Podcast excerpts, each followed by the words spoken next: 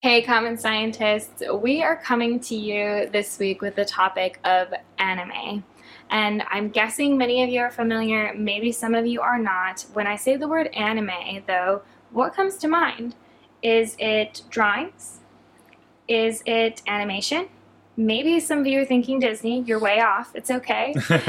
Uh, but we're going to get into anime and talk a little bit about where it came from, some of the maybe most popular anime that is consumed today, um, and we'll get into even some science that might be behind anime animations and uh, using drawings to to elicit response and feelings in fans. So I'll kick it to Dre to give us just a little bit more context about anime. I think you'll find of the three of us, he is the biggest follower, fan. What do you? I don't know what you. Okay. so let's hear it. Yeah. So I've been watching anime for as long as I could remember. As long, like even before I even knew it was anime.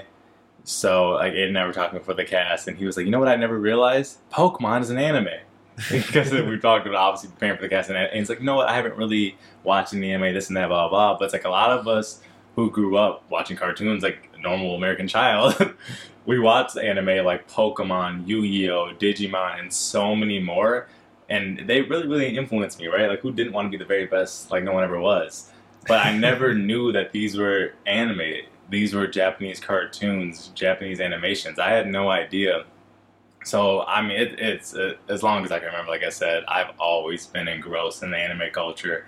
Even before I knew it, I've loved them. They've always been my favorite medium of storytelling and art, and it's definitely shaped some of my beliefs and or at least reinforced some of them, and definitely inspired me. Even today, when I see some uh, characters and how they uh, persevere, mm-hmm. it's really inspiring for me. And anime means a lot to me. Yeah, awesome. I, in preparing for this cast, I was like, oh man, I have heard of anime. My friends keep telling me to watch it. Um, every time I log in to play D&D, for those of you who don't know, Dungeons and Dragons, every time I log in, they'll be talking about whatever they, whatever they most recently watched, and I'm like, man, I'm missing out. Uh, but I guess I wasn't because I also did watch Pokemon some growing up, and not as much as I would have liked to because it was on Cartoon Network and I wasn't allowed to watch Cartoon Network, only PBS Kids. And yeah, I did wish that I had a Pikachu like for good portions of my childhood mm-hmm. and wished that I could have been at least I saw Pikachu and what's the character's name? Ash Ketchum. And Ash as kind of the, these underdogs. It seemed like they were always fighting these bullies, and I really resonated with that growing up. But yeah, it was just like not allowed, and so I I was feeling so foreign coming into this cast. But I'm learning so much, and I think anime has a lot of value to provide to the world and the what did you call yourself? Not a viewer. Oh, otaku. okay. Okay. What does that mean? Um, to my, I think sometimes I get the terms otaku and like weeaboo mixed up, but essentially it's just like an anime fan or someone who's like really into it. And it used to be a derogatory term back in the day, 40, 30 years ago, but now the otaku culture is so big and manga, which are com- like Japanese comic books that anime are, are a lot of times based off of.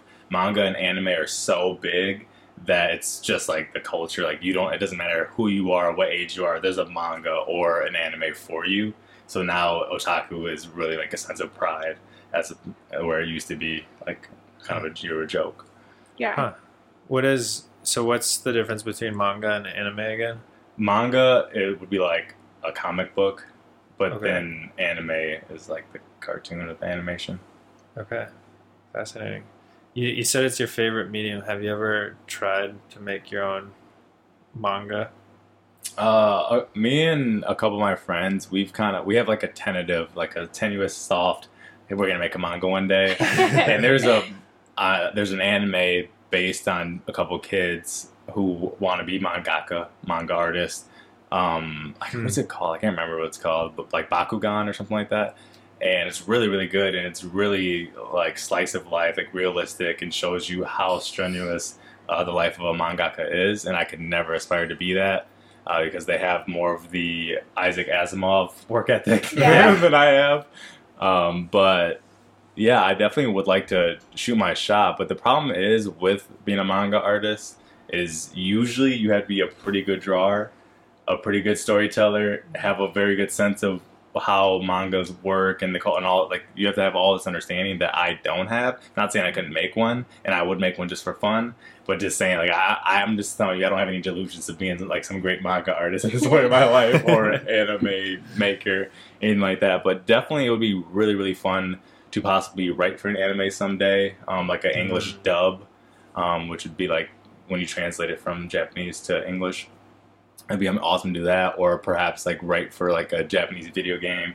Um, something like that is definitely a dream of mine. Wow. Do you know Japanese? Um, I've studied just the bare minimum, so no, no, but I do aspire to one day. Okay. Cool. Cool. Is there a phrase or like a common term that you would want to share with our listeners that is Japanese that you feel confident on? Um, I would have to think on it. Maybe I'll think of something. Yeah. Um, but right now, I do actually uh, teach my dog in Japanese now, and it's something I've I want to do for a long time because, or should I say, Emily's dog, not my dog, but something um, that I've, rolls his I remember uh, a guy teaching his dog in Russian, Russian commands as a kid, and just being like, yeah, Hmm. because most people don't know Russian, so therefore people won't be able to talk to my dog um, and give them commands or anything like that. Like he's my dog, whatever. And I also like I like that idea of like having that special relationship with my dog, whereas most people aren't gonna understand what I'm saying to him, but he knows. And then also like he's not gonna hear these sounds and other in common Sure. speak, right? Mhm. So just like a couple words, I I will talk to him. And I don't know how a Japanese person or a native speaker would teach their dog, but just the words I kind of know. So like I'll tell him like kite, which is like kind of like come, um, ik, which is kind of like a really strong form of like go, uh, mate, which is like wait, and then like I'll say dame, which is like no good. Like I don't like whatever you're doing, not good. Um, so those are kind of the commands that I give them. The more you know. Yeah, I uh, I have limited exposure to the language, but growing up, I, I mean, yeah, like Jay said, I, I recognize that Pokemon and, and all these other shows were anime, Mhm. uh, and so my personal experience, I, I had that background, uh, like many other people, I think my in my age group. Uh, besides that, you also recommended Attack on Titan hmm and Lauren and I watched a few of those episodes, and then I blew past her and watched the the rest of the first season. That's available on Netflix, and uh, yeah, I mean, I just was so engrossed in it, and I thought, I mean, it was just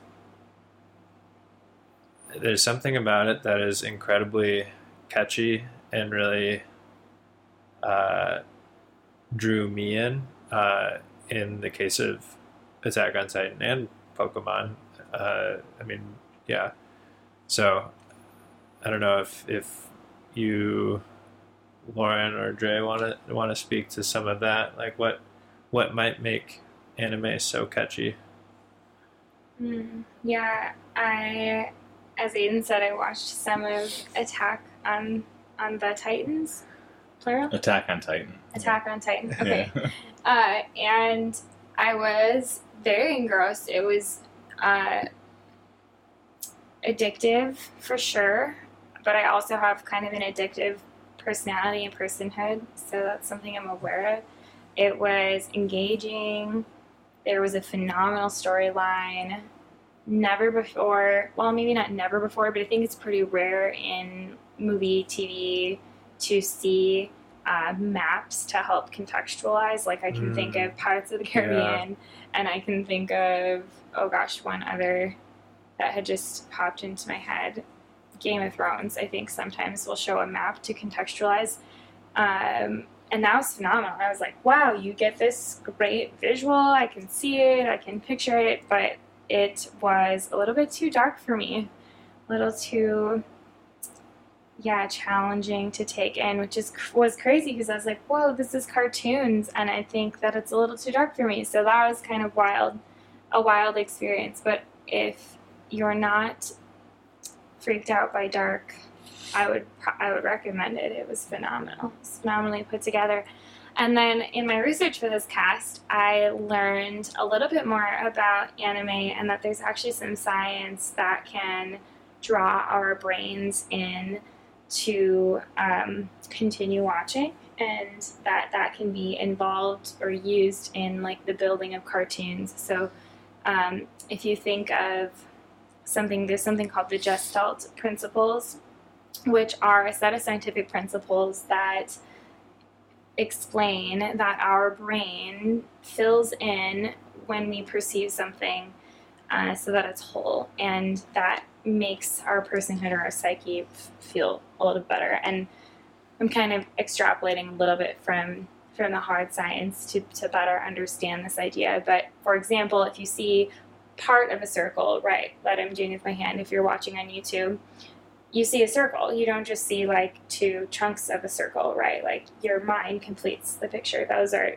Gestalt principles. And when watching or consuming cartoons, if a scene comes to an end and there might be a lot of like unfinished geometry, your brain might want to continue watching to finish the geometry, which I thought was absolutely fascinating. Huh. And who knows if it's even intentional? Intentional. I bet some of these um, drawers help. What are they called? mangaka. Okay, mangaka. It depends if they're if they're making manga, it's mangaka. But okay. otherwise, I don't know. Animators. Okay, yeah. animators. I'm I'm sure artists. I think I feel better about, but I'm sure they're so good at what they do that they feel that a picture is unfinished. Right? They get to a point and they're like, "Oh, this would be a great pivotal moment in the scene." They probably feel the unfinishedness. Rather than assessing the picture's geometry. But I read an article from the Los Angeles Times that I think speaks to this idea of visual perception and geometry and how that plays into animation and drawings. And it says animation is a topic that everyone likes, but more importantly for us, it's also a topic that lends itself to exploring areas such as visual perception, geometry, scaling up and down, physics, and computer rendering. And this was a quote from David Bibas, a CSC technology program curator. And then he goes on to say, we also have some extraordinary full body experiences that really explain both the process and the concept. So I was a bit surprised to find when looking for some science in anime and how we could bring the common science perspective to this shared experience of anime that dominates a huge part of American culture now, I think, and, and for sure like Japanese culture. And was a little bit surprised, but excited to see that there too there is some science. Mm-hmm. Yeah, definitely. I think uh, too with with trying to understand anime influences. Like I said before, like there's an anime for every single person. In a lot of cultures now, anime isn't like, oh, it's a cartoon for kids. That's why people don't call them cartoons, really. Be, obviously, they're anime, but also because when you say cartoons, it either has an uh, connotation of being for children or being like kind of yeah. nostalgic. Even when as adults we watch cartoons, it's usually nostalgic.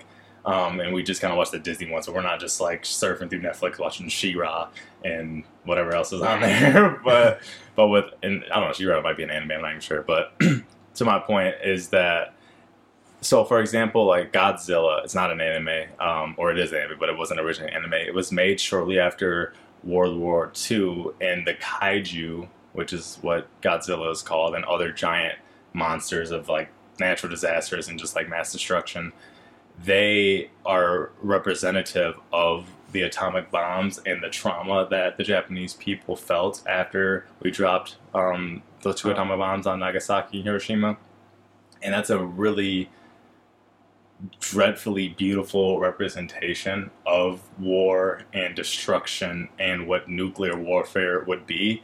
And I can't speak to a lot of the inner workings of Japanese politics and their culture, but there's definitely, at least from my perspective, a slightly outside perspective, a general passivity of the Japanese people in politics and government. And obviously, part of that is that they were prohibited from having a standing military for a long time because of what happened in World War II.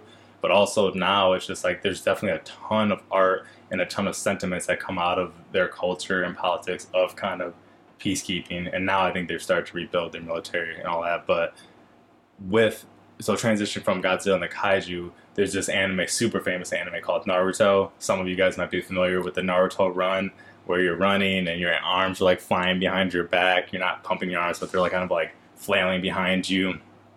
Uh, whatever it's really pop culture. if you're not super familiar with it, you might have, you might have seen like some anime nerds in high school or college running around doing it. Uh, a lot of a lot of those people, you know what, they, they sacrificed a lot for people like me to come out today and admit that I love anime because they were getting ridiculed in high school. and you know, I wasn't. I was in anime, but I was also an okay basketball player, so I, I wasn't anime running out there. But I, I really pay homage to those guys. But in Naruto, we're gonna get to Naruto Run later, but in Naruto, there are these tailed beasts that these villages, these societies are collecting to try to gain the most power. And originally, the guy he made them and he had this concentrated power, but then he spread the tailed beasts around, nine of them, so that there would be a balancing of powers. And eventually, there's this kind of terrorist organization that's trying to collect all of them to for their own agenda, whatever, whatever. But th- these tailed beasts have been analogous, analogous, analogous to uh, the atomic bombs and weapons of mass destruction. Mm-hmm. And they talk, they have a lot of these different ideas about what war is, the deterrence of nuclear warfare, and how these tailed beasts, and they even have something called the tailed beast bomb in the story, and how they um, how societies interact with them and why it's important for people like do we just spread them all apart? Do we have there's the hidden leaf village which is the main village. Do we trust them to be like the one true power? And that's the village that we the protagonist is from naruto and that we kind of see through their eyes. We see them as the good guys but then there's these characters that come through and start changing our and naruto's perspective of what the leaf village is because they in order to become this prosperous village they dominated a lot of smaller villages and uh, committed like atrocities and did warfare on smaller villages that weren't even a part of the war, but they were just kind of in the way. They were just like a buffer state. So there's all these really, really big ideas that come out in anime that even in the when you watch the first 20 episodes of Naruto, it's like, oh, this is kind of like it's kind of childish. I just watched it recently with Emily, and I was like, oh, I didn't remember it being like this kid like. But then you get 20 episodes in, and there's all these ideas of like human beings being used as tools and commodities, and how people manipulate broken people in order in order to serve their will, and all these crazy ideas that really get you thinking. And as a child, there's a lot of these ideas that were really inspirational, but then also really eye opening about how the world really works and if you, as an adult, when you understand more of this, more about politics, more about life, you can really, really start appreciating a story like Naruto or especially Attack on Titan, which I think is just phenomenal. Yeah, I think what you're talking to, talking, or what you were just talking on, uh, I mean, for one, I think that it is the the perspective as far as the nuclear weapons, uh, the allusions to nuclear weapons and mass destruction associated with them. I mean, it's just something I had never thought of that the Japanese culture might have.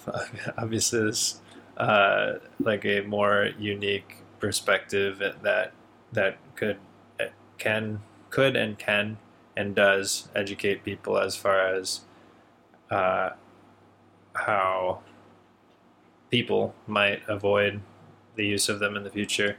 Uh, but beyond that, too, I think one thing that your conversation of Naruto and and it seeming childlike, but there are all these underpinnings to it that reveal a lot of the structure of reality. Uh, reminds me of the importance of art um, more generally. Like, uh, I mean, obviously, this is the Common Science podcast, right? And we're talking about science, but we're talking about science in daily life and asking questions and learning about the world. And if those questions and learning about the world involves art and anime and then then why not and i think that it's yeah just uh, cool to hear how much you have gleaned from naruto naruto or other anime anime shows and i think that more more people should uh, whether it be i mean obviously there's all sorts of different mediums but i think that it is incredibly fascinating. And one, uh, so to speak to the creativity and the art of an- anime, And so uh, one article that I came across in my research was about this guy Ian Condry or Condre. I don't know. I've been butchering last names lately, uh, but he's uh, an associate professor of comparative media studies at MIT, and he wrote a book called The Soul of Anime, eh, which I have not read, but I read this article about it, and he talks about how anime or why anime is so popular, and he brings up this concept of collaborative creativity, and it seems to me, based on your affection for anime, and it seems like many others, uh, there's something about anime that really engages the the fans and also uh, the artists and and there is a, a give and take between the two. So he talks about how in anime it's it's what sets what makes it so popular is this uh, connection between the artists and the supporters of it and how there is so much give and take. Many ideas that the artists run with tend to be ideas that supporters have actually provided, and uh, it's it's sounds pretty scientific to me. You're you're trying a lot and you're failing a lot, and you're learning from your mistakes and figuring out what sticks. And so, yeah, it's just. Uh, I mean, it is just for our listeners why why we're learning about anime Right. on the Common Science Cast, and and I think yeah, I mean I've I've learned immense uh, amounts just from uh, hearing your perspective, Dre. Yeah, I, I just want to add to that too, though, in that there is a lot of science behind learning, and there's a lot of science behind emotional intelligence and learning emotional intelligence. And the one of the number one ways to retain information is through hearing a story and engaging with a story. And when I hear these parallels to uh, the Hiroshima bombing, I think it makes a lot of sense then that there are learnings to be had, right? And that in any good story, there are learnings, um, whether they are like emotional or something like the, the bombing that took place and some of this deep tie to tyranny or some of these other themes that I'm, I'm hearing come through that there is also science behind that, right? And that engaging in a story is a great way to learn. And so I think probably there are a lot of learnings in anime that the whole community who engages with it might be more apt to understanding than people who don't. I mean, it's kind of a bold claim, but I think it's probably quite possible in different areas. Yeah. At the very least, gaining a new perspective. I mean, gaining a new perspective from a culture that's storied in its own right uh, that I don't know enough about, but I'd love to learn more. Hmm I think one thing that's cool. I'm gonna go. Actually, I'm gonna say what I was gonna say before first. So I got two points. Number one, going back to your point about like kind of community and the interacting and stuff like that. One interesting thing about mangaka is a lot of times they release their issues, their chapters week by week. Mm. So every single fan of that manga or anime, well, let's go with manga, is going to know when it's dropping, going to know where they're at in the process, et cetera, et cetera, and they're going to be um, continuing like a Q&A a lot of times with these artists. A lot of um, guys, I know specifically Oda, who's the author of One Piece, which many consider to be the greatest anime of all time. It's been running for over 20 years now and uh, almost at a thousand episodes. It's Wow. incredible. Um, yeah, the world building that he's done and the character development. The number of times that I've laughed out loud and cried to One Piece is, yeah, it's it's unbelievable. Um, definitely one of my favorite forms of art of all time, and probably my first, second, or third at worst anime of all time. It's it's remarkable, and I've heard the manga is even better, but I haven't read it. But yeah, so they're releasing these manga, these uh, chapters one by one, week by week, and I know Oda's really engaging, and he'll have like he'll just he, sometimes when he answers the questions, he'll answer as himself and just give all these key details that you would never see in the show.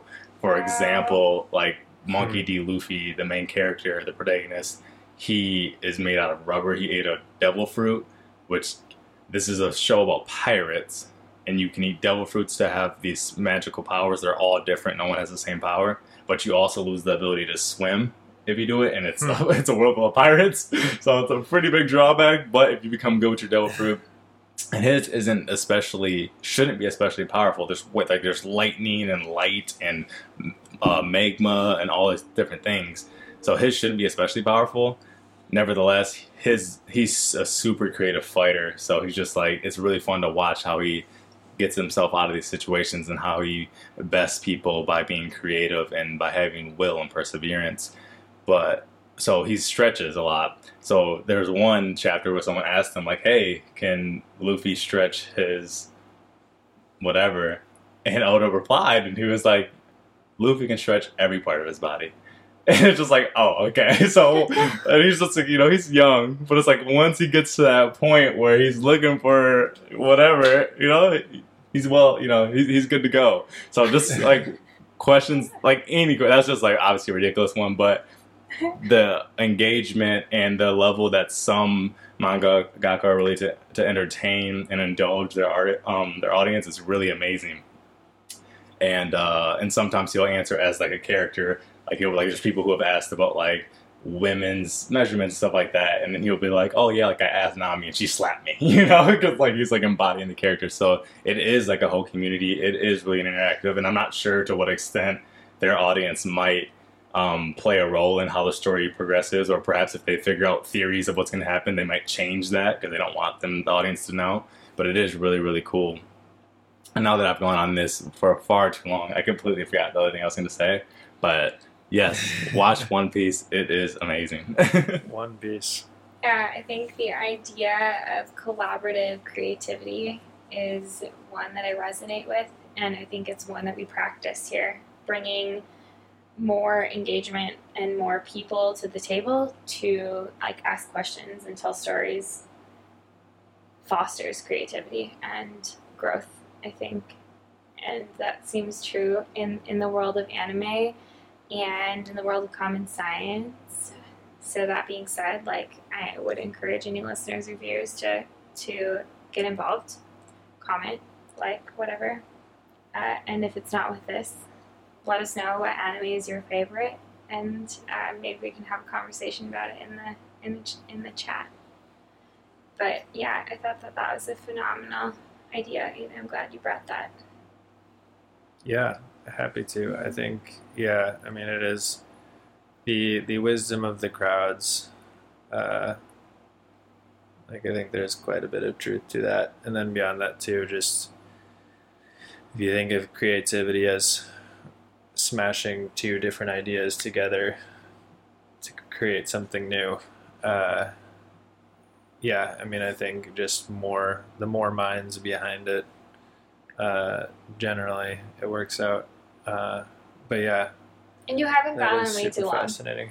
like it, it's it's so fun to hear you talk about it because it can you can just tell that you like it so much oh yeah, that it's just phenomenally engaging. So yeah, go on. It's I mean yeah. I love it. I can watch like man. College, I used to binge watch so much anime. It was so fun. Anytime I could. Like if it was doing the dishes or working on like any sort of manual project, if I could just shut my brain off and watch anime at the same time, I would. And there was countless nights where it was like 10 episode nights, 20 episode up too long, like got to work in the morning, got class at 8 a.m. up till 6 a.m. watching it. Um, like I said, it's my favorite art form, and yeah, hopefully I love it for the rest of my life, and I continue to grow and learn and find more and more anime that push my my thinking, um, push my creativity. They've definitely influenced like a lot of. If you know anime, once my novel series drops, you'll see those influences. Like there'll be a lot of people that are like, oh yeah, I can clearly see he was influenced by this, this, and this. It's it's very very obvious, and I think one of the best parts about anime is some of the questions that they ask that they bring up that they make you think about. Um, for example, like with Naruto, it's like tribalism. It's like, are we are we right because we're us? And that's of course like as, as a superpower in the world, that's something that all Americans need to ask. And hopefully, as you come of age and you start learning about the world, you start thinking that way, and you're not just like yes, we should we should have national pride. Obviously, we should be rah rah Team America. America is one of the greatest countries to ever exist, and we've done a lot of amazing things, including the Bill of Rights, which we'll be talking about sometime soon in another podcast. But uh, but at the same time, it's like that doesn't mean that everything that we do on the world stage is correct. And anime has made me question these things and has opened my eyes and i've seen so many parallels with this. And there's like i said there's so many different types of anime that a lot of the ones i watch are definitely like battle focused. There's a lot even though there's a lot of philosophical ideas there's a lot of fighting but there's anime that can all across the board. It's just like television right? If here you know that it's not that you hate television you just hate that one show there's going to be a plethora of shows you like it's the same thing with anime and there's another anime that some consider one of the best anime of all time. A lot of ratings say it's the best. It's called Full Metal Alchemist. And we Mhm. had an episode on magic and talked about alchemy. And there's this law of equivalent exchange in this anime. So it's kind of like a pseudo scientific, like it's kind of like seeing magic under like a scientific method where they are there are all these really strict rules and there is this scientific process which is really really cool to see. And they bring up all these um, these concepts. For example there's these seven homunculus or homunculi in it that embody like the seven deadly sins or whatever they're called like Mhm. greed and pride and all like the kind of worst of what humanity is and how those show who we are or parts of who we are is really really cool in contrast to some of the main characters who in the beginning the main characters are trying to bring their mom back Mm-hmm. because she Mhm. dies obviously tragically and they're just kids or they're like 12 and 10 two brothers ed um, ed and al and they're trying to use alchemy they're kids so they're just learning and they're trying to use alchemy to bring their mom back but it's a it's a magic system a scientific system that they don't fully understand and they don't fully understand that you don't just like in many concepts that humans talk about when it comes to death. You don't try to bring things back from the dead. Like you go back to greek mythology and hades and tartarus and all these type of stories you don't try to bring people back from the dead. It's usually a no-no. Yeah. but they're two young boys who don't have a father and who lost their mother and they're heartbroken so they're, they're going to do everything that they can. And in the process ed who's the older brother and the leader he loses his arm and leg through the law of equivalent exchange and his brother loses his entire body.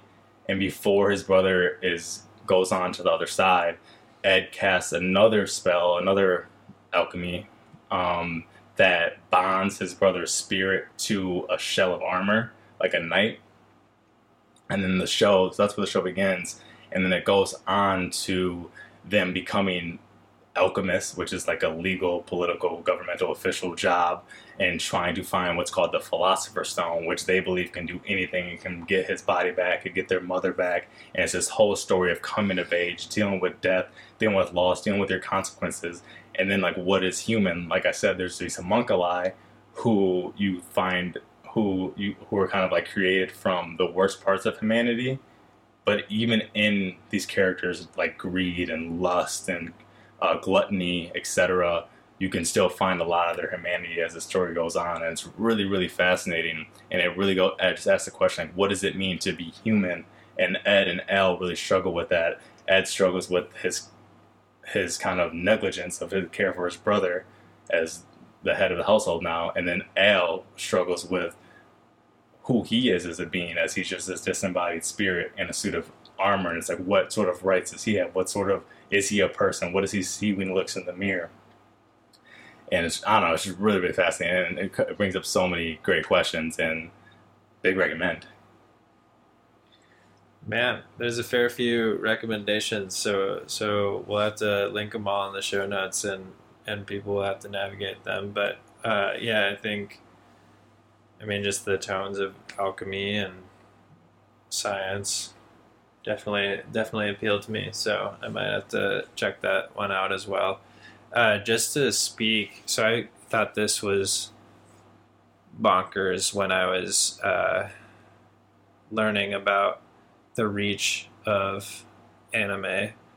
Is so uh, you'd have to tell me if you recognize this character, Dre. Okay. Uh, so in 2004, when Japan sent water tr- water truck water tank trucks to help Iraq's reconstruction, uh, they thought that their flag on the side of the trucks would not be recognized. The Iraqis would would not understand that it was the Japanese coming.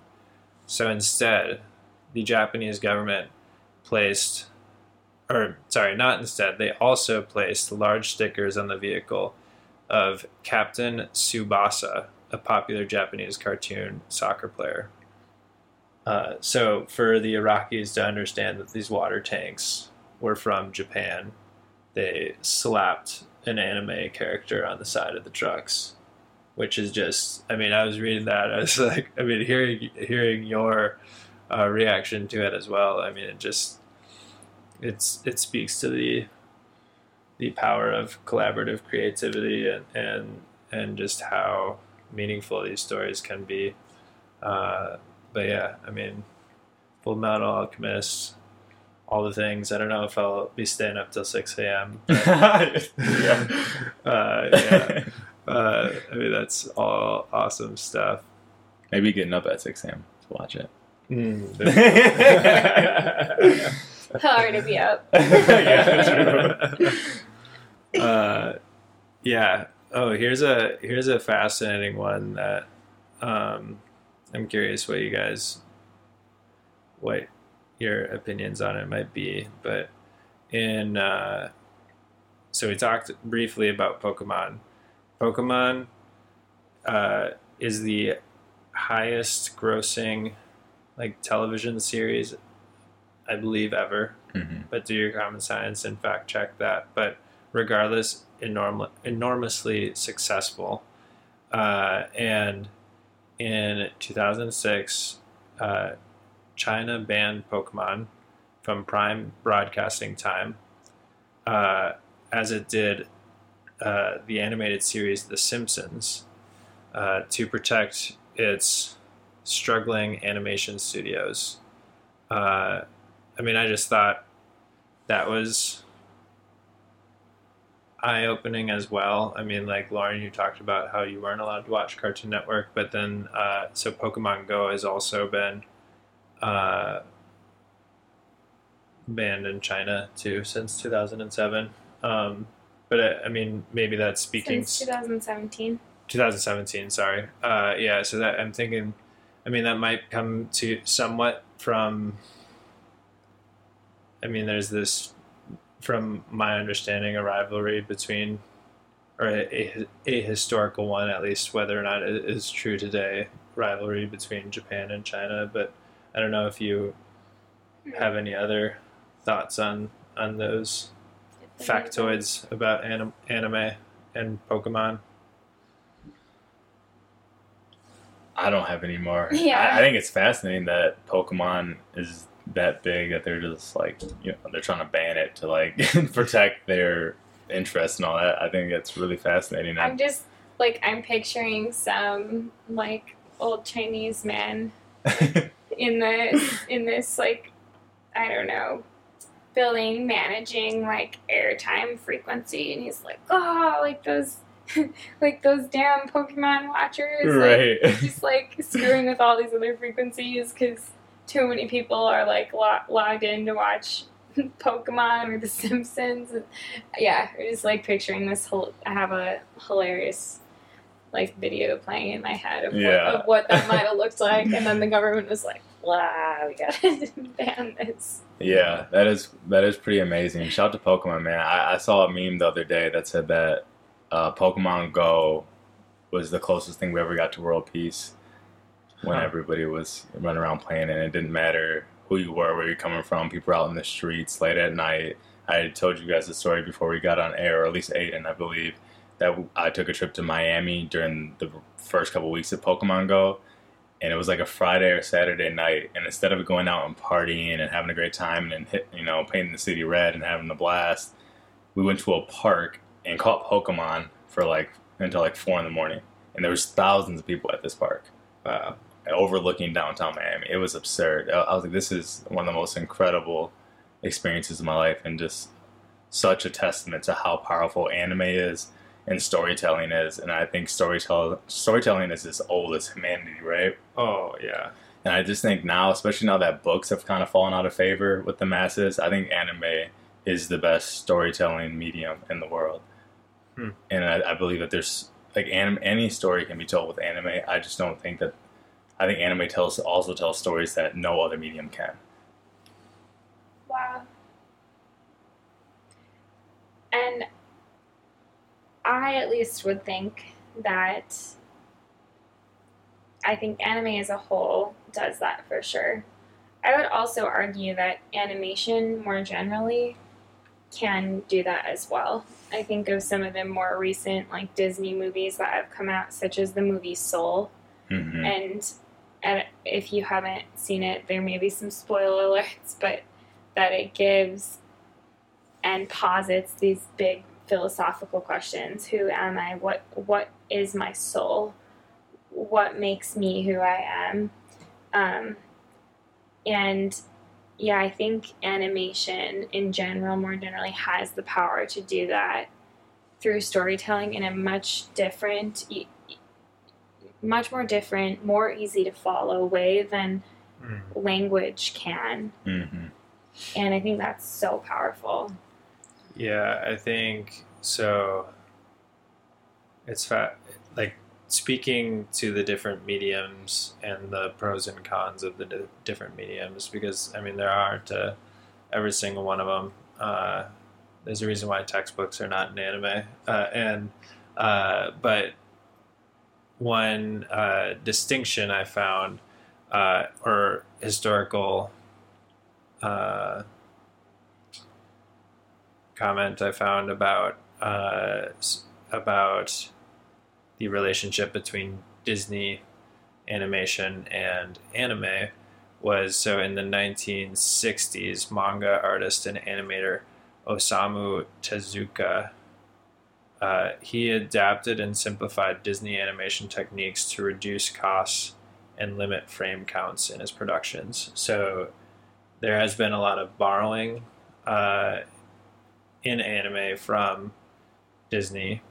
Uh, the distinction the of reducing the costs and limiting the frame counts has led to some of the uniqueness that anime possesses, uh, such as like a focus on less movement because obviously less frames, there's going to be less movement, and more on the detail of the settings. So, as Lauren mentioned, there will be cutscenes occasionally in, At- in Attack on Titan, at least, where they'll present a map of the layout of the area and the story.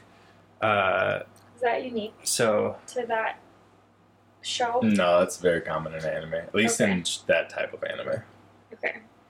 Fascinating. I mean, yeah, so that's just another, uh, a, a tad more evidence uh, to that being a distinguishing factor or distinguishing characteristic of anime as opposed to hmm Disney animation. But I agree with you, Lauren, as well, that animation as a whole has a lot of uh, capacity to Teach. teach and, and convey messages.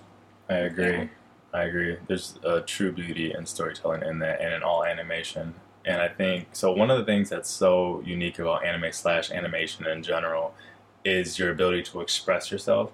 So as you, you both of you would have seen, but you watched the entire season, in like some of Eren Yeager and then Armin's expressions Who are characters? of Attack on Titan. Attack on yes, Titan. sorry, the, yeah, two of the main characters of Attack on Titan.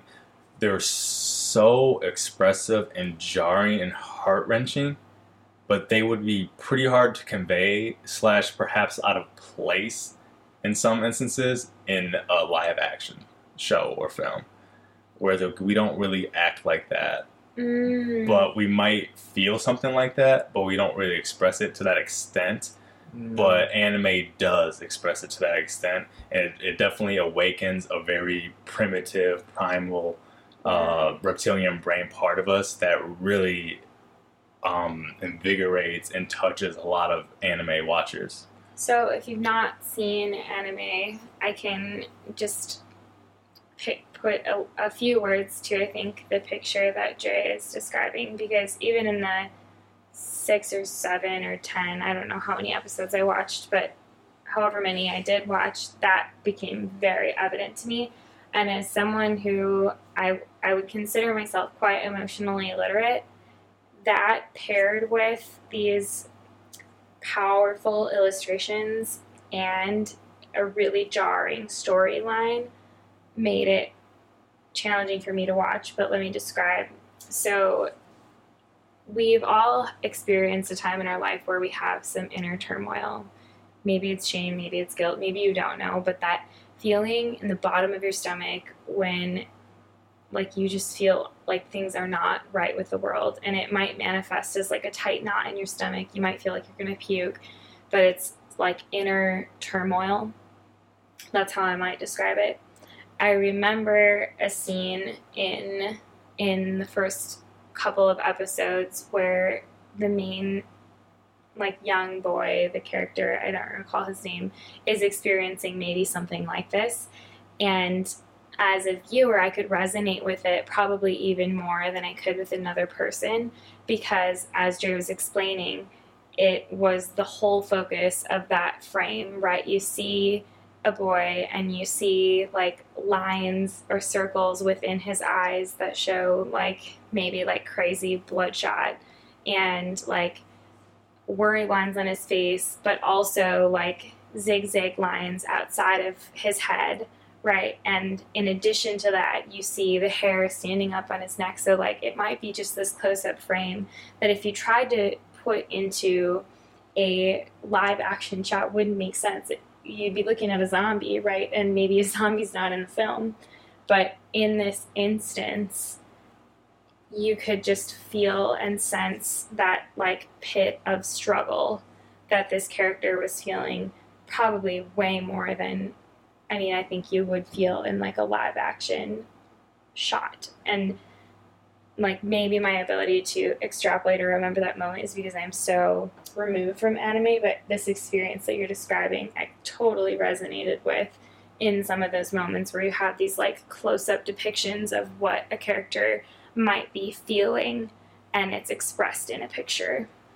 I wonder if it has that expression in a picture as opposed to live action if this phenomenon or hypothesis that you two are positing that uh, that animation is more capable of and correct me if I'm wrong in, in terms of what you're you guys are describing, but is more capable of of conveying emotion just more generally. Uh, like if it has to do with stripping away some of the distractors of a human body, uh, like I think about how many biases that people have, all of these things uh, that can play into our reading of somebody else's uh, situation in, in, in, the context of a live action or just walking down the street. Uh, and like if stripping away that and presenting an animated character instead uh, makes that connection more possible. Uh, so that's like like between the viewer and the the character, uh, as opposed to like the viewer and an actor, like a human actor. Um, yeah, I'm just like throwing that out there as an idea uh, yeah, and I don't know if that resonates or not with you too. Yeah, perhaps. I heard an interesting idea that one of the reasons why anime is so effective, engrossing, and can communicate emotions so well is because it isn't live action specifically. And we can like we can go into like how great an actor has to be in order to make you feel that. And the voice actor in anime has to be really good too, but the drawing can possibly convey that and going into pretty much everything Lauren said more effectively than most, like 99.9% of actors ever could. That's one thing, but just in general, anime versus live action. So we think of live action as being more realistic, but especially even if you get into like you don't even have to get into full fantasy, but even if you get into something like Fast and Furious, it's so unrealistic while it's trying to be realistic that it's like it's almost like you can't suspend your disbelief. It's like okay, like I can't take a lot of this seriously. And also, Mm. as you're seeing different actors in different films and shows, you also are like, oh, like that guy is this guy, right? Yeah. Like that's not that's a real like that's not real because this is real. Like he's real. But when you watch anime, like Eren Yeager, the protagonist of Attack on Titan, he doesn't exist anywhere else. He is who he is. He's going through this, and this is all he is. And you're not thinking about like obviously, if you can tell with the voice actor, you might get taken out of that a little bit. But in general, that is who Eren Yeager is. He's experiencing that burden. He's experiencing the death of his mother. He's experiencing all of this trauma, and there is no other Eren Yeager, and he's expressing it fully. And there's and as soon as you can suspend your disbelief in the fact that this is an animation or an anime, then you're fully engrossed, and you don't have a lot of the other stuff that live action um, can take you out of this suspended disbelief. Which that was an interesting idea that heard. Yeah, I'm I'm flo- so fascinating. I'm floored. I mean, I, yeah, it's just this extremely fascinating position to take, and it makes so much intuitive sense that you would be able to connect to the cartoon, for lack of a better word, but it, in some ways it is. But you, that you'd be able to connect to the illustration because yeah, everything else is ripped away. Wow. Yeah, definitely. I want to give a couple more recommendations. So yes, watch Full Metal Alchemist. That sounds Okay. cool to you.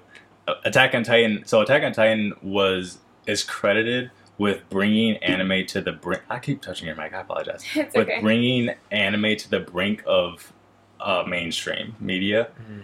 and they just came out with part the first part of their final season at the beginning of this year, and people were going nuts, and we had a huge wave of people who never watched anime be like, "What is this show?" And a lot of people were calling it the Game of Thrones of anime.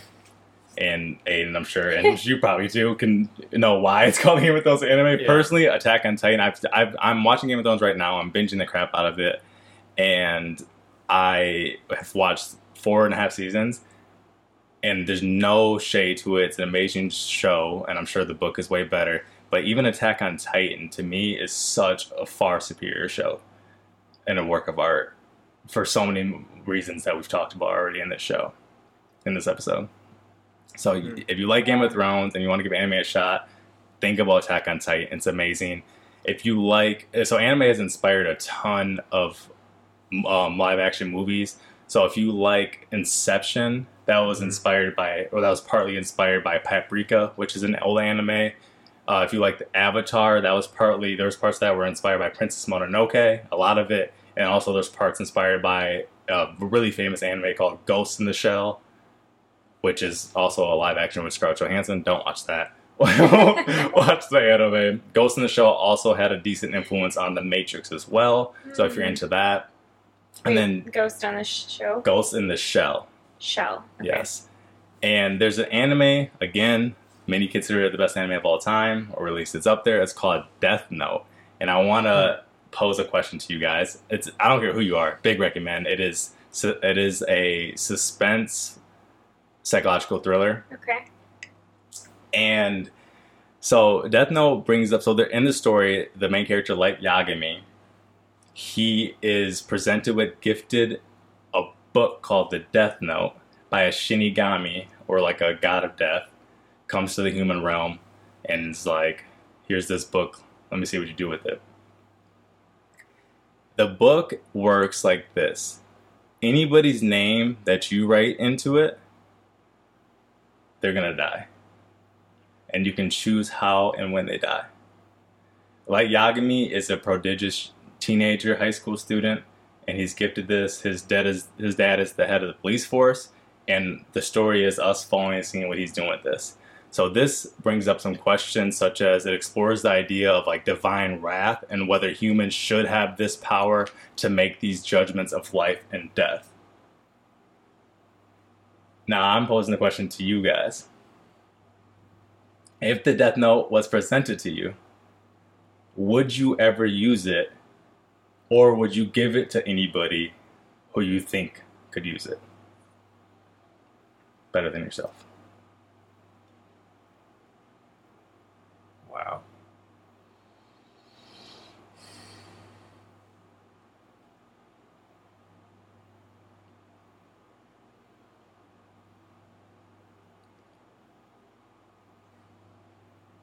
That's a hard question.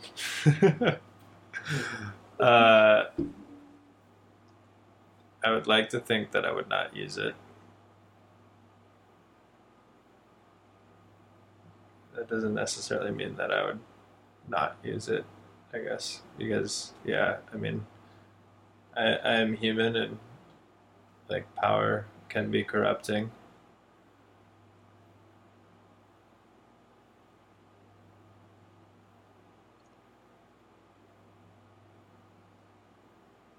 My gut reaction is that I would hide it Mm. and I probably would not tell anyone about it. And I would carry the like carry the weight of of this probably around with me, but I would also question it like if I don't write a name, won't someone else write a name? Like even if I have the book because death happens to everyone and nobody seemingly has the power to choose which probably implies that you were only ever going to die how you were going to die so like i think i would struggle with the philosophy of free will some having that power and saying like if I think I should write someone's name in the book, should I just write someone's name in the book because that's the only way they were ever supposed to die? Like this Hmm. this I don't know, loophole of like what is real, is there free will? If I was given this book, is it my job to write names in the book? Like I think there would be some burden um and I would like to believe that I wouldn't, but I don't feel confident because all I know is that I would hide it and that I wouldn't tell anyone and that I would like toil alone with these questions probably for some time. And then probably ultimately write names in the book. I mean, I think one of the biggest fears that people have is like dying in some inhumane or scary way, like the power to bestow peaceful death, could probably be used for a lot of good. The power to bestow death, though, could absolutely be used for a lot of bad. Super challenging question, though. Like, if you asked me in 10 minutes, I might say something different. And I'm now a little scared but like I put my heart on my sleeve a little bit. Don't hate me in the comments. People are vicious. But yeah. Awesome. Yeah, I think. Yeah, I mean, just you put words to a lot uh, that I was feeling as well. Uh, yeah, I mean, I just I think it would it would be a just a significant burden that I would probably not tell anyone about. Can we just make a first. pact really quick? If we ever get the book, we are agreeing that we would tell us three. Like- if we ever Can we the death just note. make a quick pact Yeah, that? that sounds like a great, great, uh, a great deal. Um, I, I'm in for that one. well, common scientists, what about you? What would you do if you were given the book that could bestow death and you could choose when and how and whom could die? How would you handle that power? Maybe you'll have to tune into that anime and, and learn a little bit about that struggle and what that might look like. And maybe you'll have to tune into something else a different a different area of anime to to learn also about a different story and maybe some about yourself too. Hey common scientists. Hope you enjoyed the cast. Thanks for investing in common science. We hope it brought as much value to you as it did to us.